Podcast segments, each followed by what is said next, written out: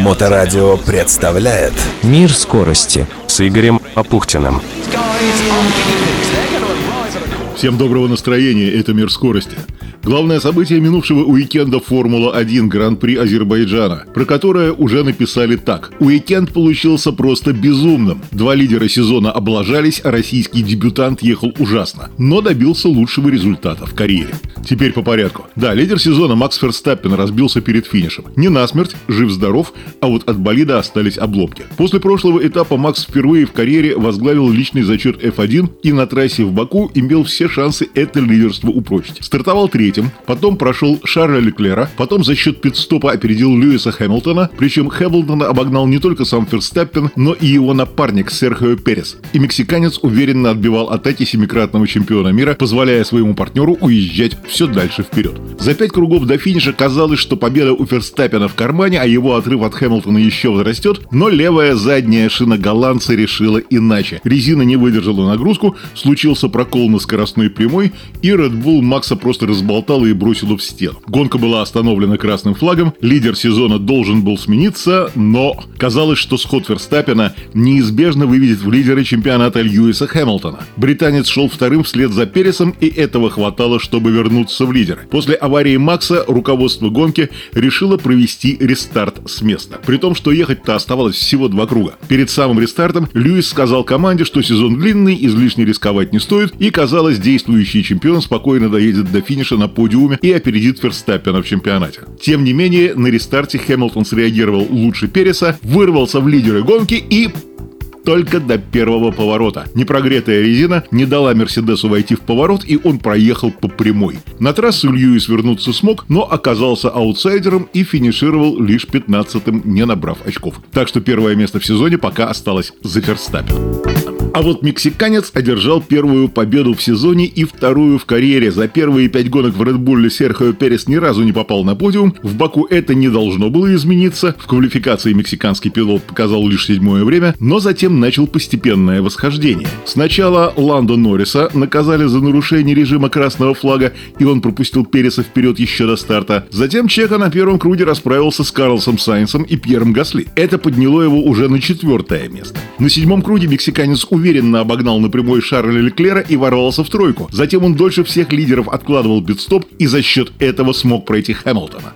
Так Перес стал вторым. Казалось, на этом он и остановится, сдерживая Хэмилтона на благо команды. Но авария Ферстаппина вывела Чека в лидеры. На рестарте Серхио ненадолго упустил первую позицию, но вернул уже через пару секунд и выиграл вторую гонку в карьере и первую за Red Bull. Но если победа Переса была большой неожиданностью, то второе место Себастьяна Феттеля – это просто сенсация. Немец стартовал в этой гонке с 11 места, смог отыграть аж 9 позиций. Сначала он удачно стартовал, выйдя на 9 девятое место, а затем продемонстрировал топовую работу с резиной. В итоге четырехкратный чемпион мира с девятого места перешел на седьмое.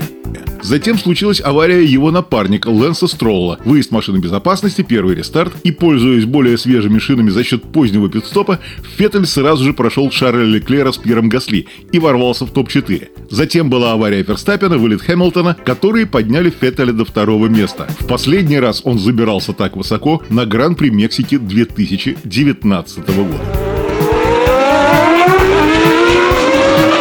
Теперь о нашей новой надежде в Формуле-1 Никите Мазепине. Он в Баку оказался единственным, кто стал круговым. Никита стартовал 18-м, сразу опустился на последнее место, к середине гонки отстал от ближайшего соперника на 20 секунд. Затем допустил ошибку, не вписавшись в пятый поворот. Машину не разбил, но потерял еще 20 секунд и стал круговым. Когда Лэнс Стролл разбил машину, выезд сейфтикара позволил Мазепину вернуться в один круг со всеми. Однако прямо перед отъездом машины безопасности в Хаасе решили провести россиянину второй второй пидстоп, и из-за этого он вскоре снова стал круговым. К концу гонки Мазепин даже ближайшему сопернику проигрывал минуту. Но тут случилась авария Ферстаппина и остановка гонки, благодаря чему Мазепина снова вернули в один круг со всеми, а отставание обнулилось. В итоге Мазепин финишировал на 14 позиции из 16.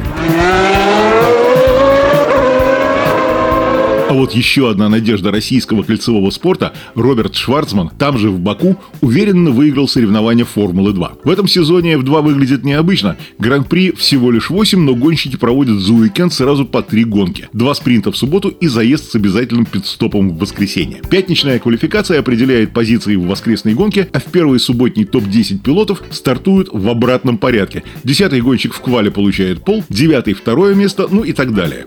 Роберт в квалификации на трассе в Баку как раз стал десятым, что трансформировалось в первое место в утренней субботней гонке. И россиянин наконец сумел воспользоваться этим шансом. Шварцман с первых метров стал отрываться от соперников. Заставила понервничать болельщиков машины безопасности, которая собрала болиды вместе, но Роберт уехал от всех во второй раз. Шварцман хорошо сберег резину и привез второму месту больше пяти секунд. Это потрясающий для Формулы-2 результат. Поздравляем!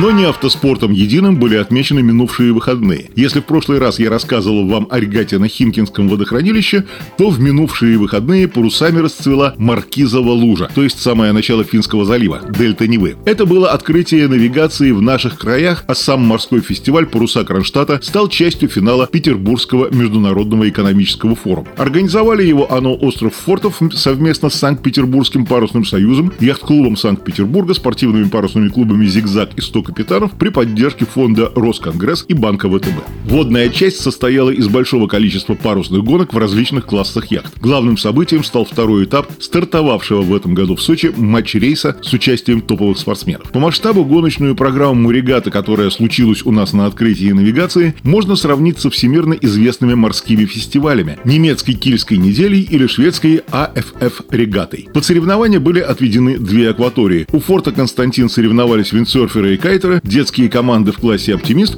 были еще и гонки радиоуправляемых моделей. Гоночная акватория Невской губы собрала спортсменов, посвятивших себя олимпийскому спорту.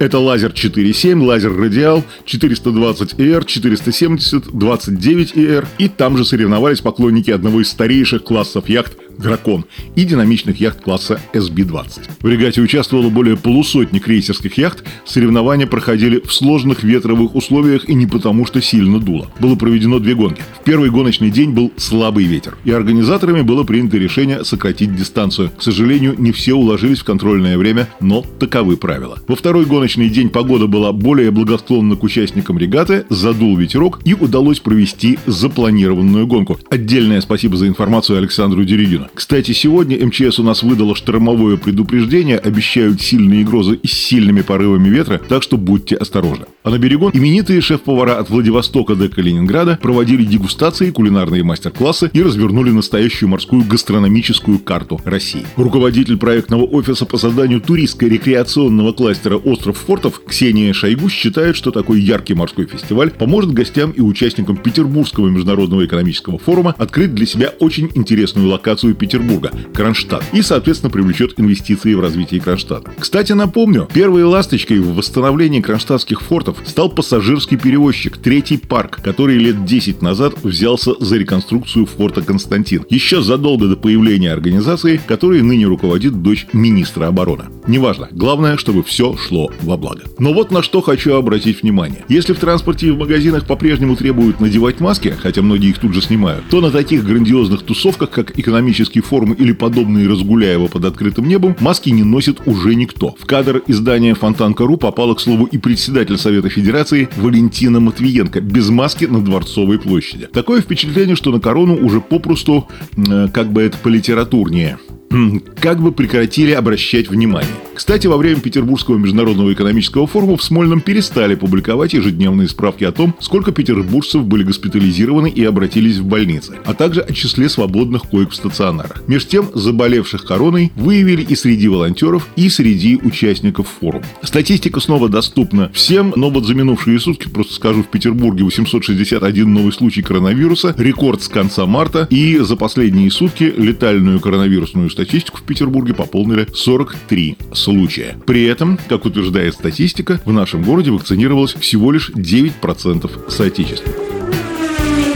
Впрочем, я об этом говорил уже в программе «Мир скорости» и не раз, даже вакцинация не панацея. А есть только один рецепт, как избежать не только короны, но и гриппа, онкологических, сердечно-сосудистых и многих других заболеваний. Это держать в порядке нашу уникальную гвардию и крепость, иммунную систему. Для того, чтобы понять, насколько она работоспособна и выполняет защитные функции, сперва надо сдать анализ крови, иммунограмму на интерфероновый статус, да и определить, какие инфекции у вас притаились в организме. Такой анализ редкость, его мало кто делает вообще. В Петербурге это медицинский центр Алексея Николаевича Соколова на проспекте Кима 11, сайт happychild.ru. Берегите себя. Напоследок еще об одном событии, которое состоится в следующую в субботу. Чтобы не было путаницы в понятиях, надо знать, что ФСО – это не только служба, которая охраняет первых лиц государства. В нашем регионе за этой аббревиатурой скрывается физкультурно-спортивное общество профсоюзов Ленинградской области. И при нем есть автоспортивное подразделение – ФСО «Авто». В этом году ФСО «Авто» проводит многоэтапный кубок по ралли-спринту. Один этап, впрочем, пришлось отменить по погодным условиям. Трассу просто размыло весенними дождями. А вот ближайший шестой этап мини-ралли Приозерск стартует 12 июня. Как понятно из названия, в Приозерском районе Ленинградской области. Трассу составят новые спецучастки Севастьянова и Проточная. Штаб и парк сервиса в поселке Севастьянова на территории сельхозпредприятия Яровое. Подведение результатов и награждение победителей в ДК Севастьянова. Общая дистанция ралли 73 километра, суммарная дистанция двух спецучастков 60 километров. Количество проездов каждого спецучастка по два в каждом направлении. Покрытие грунт гравий. За победу на этом этапе в итоговой классификации серии начисляются двойные очки. Да, есть спортивные зачетные группы, свободные 2000-1600N, но есть и без каркаса безопасности. Стандарт и стандарт 2000.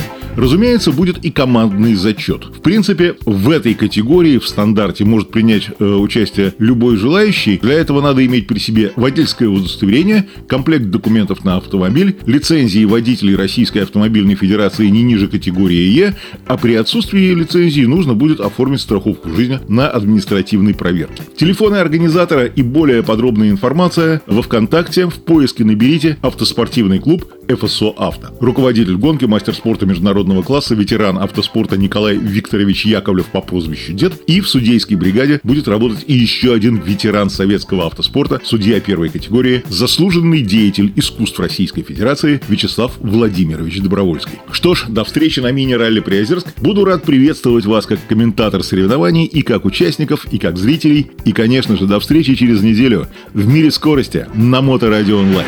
Мир скорости с Игорем Апухтиным.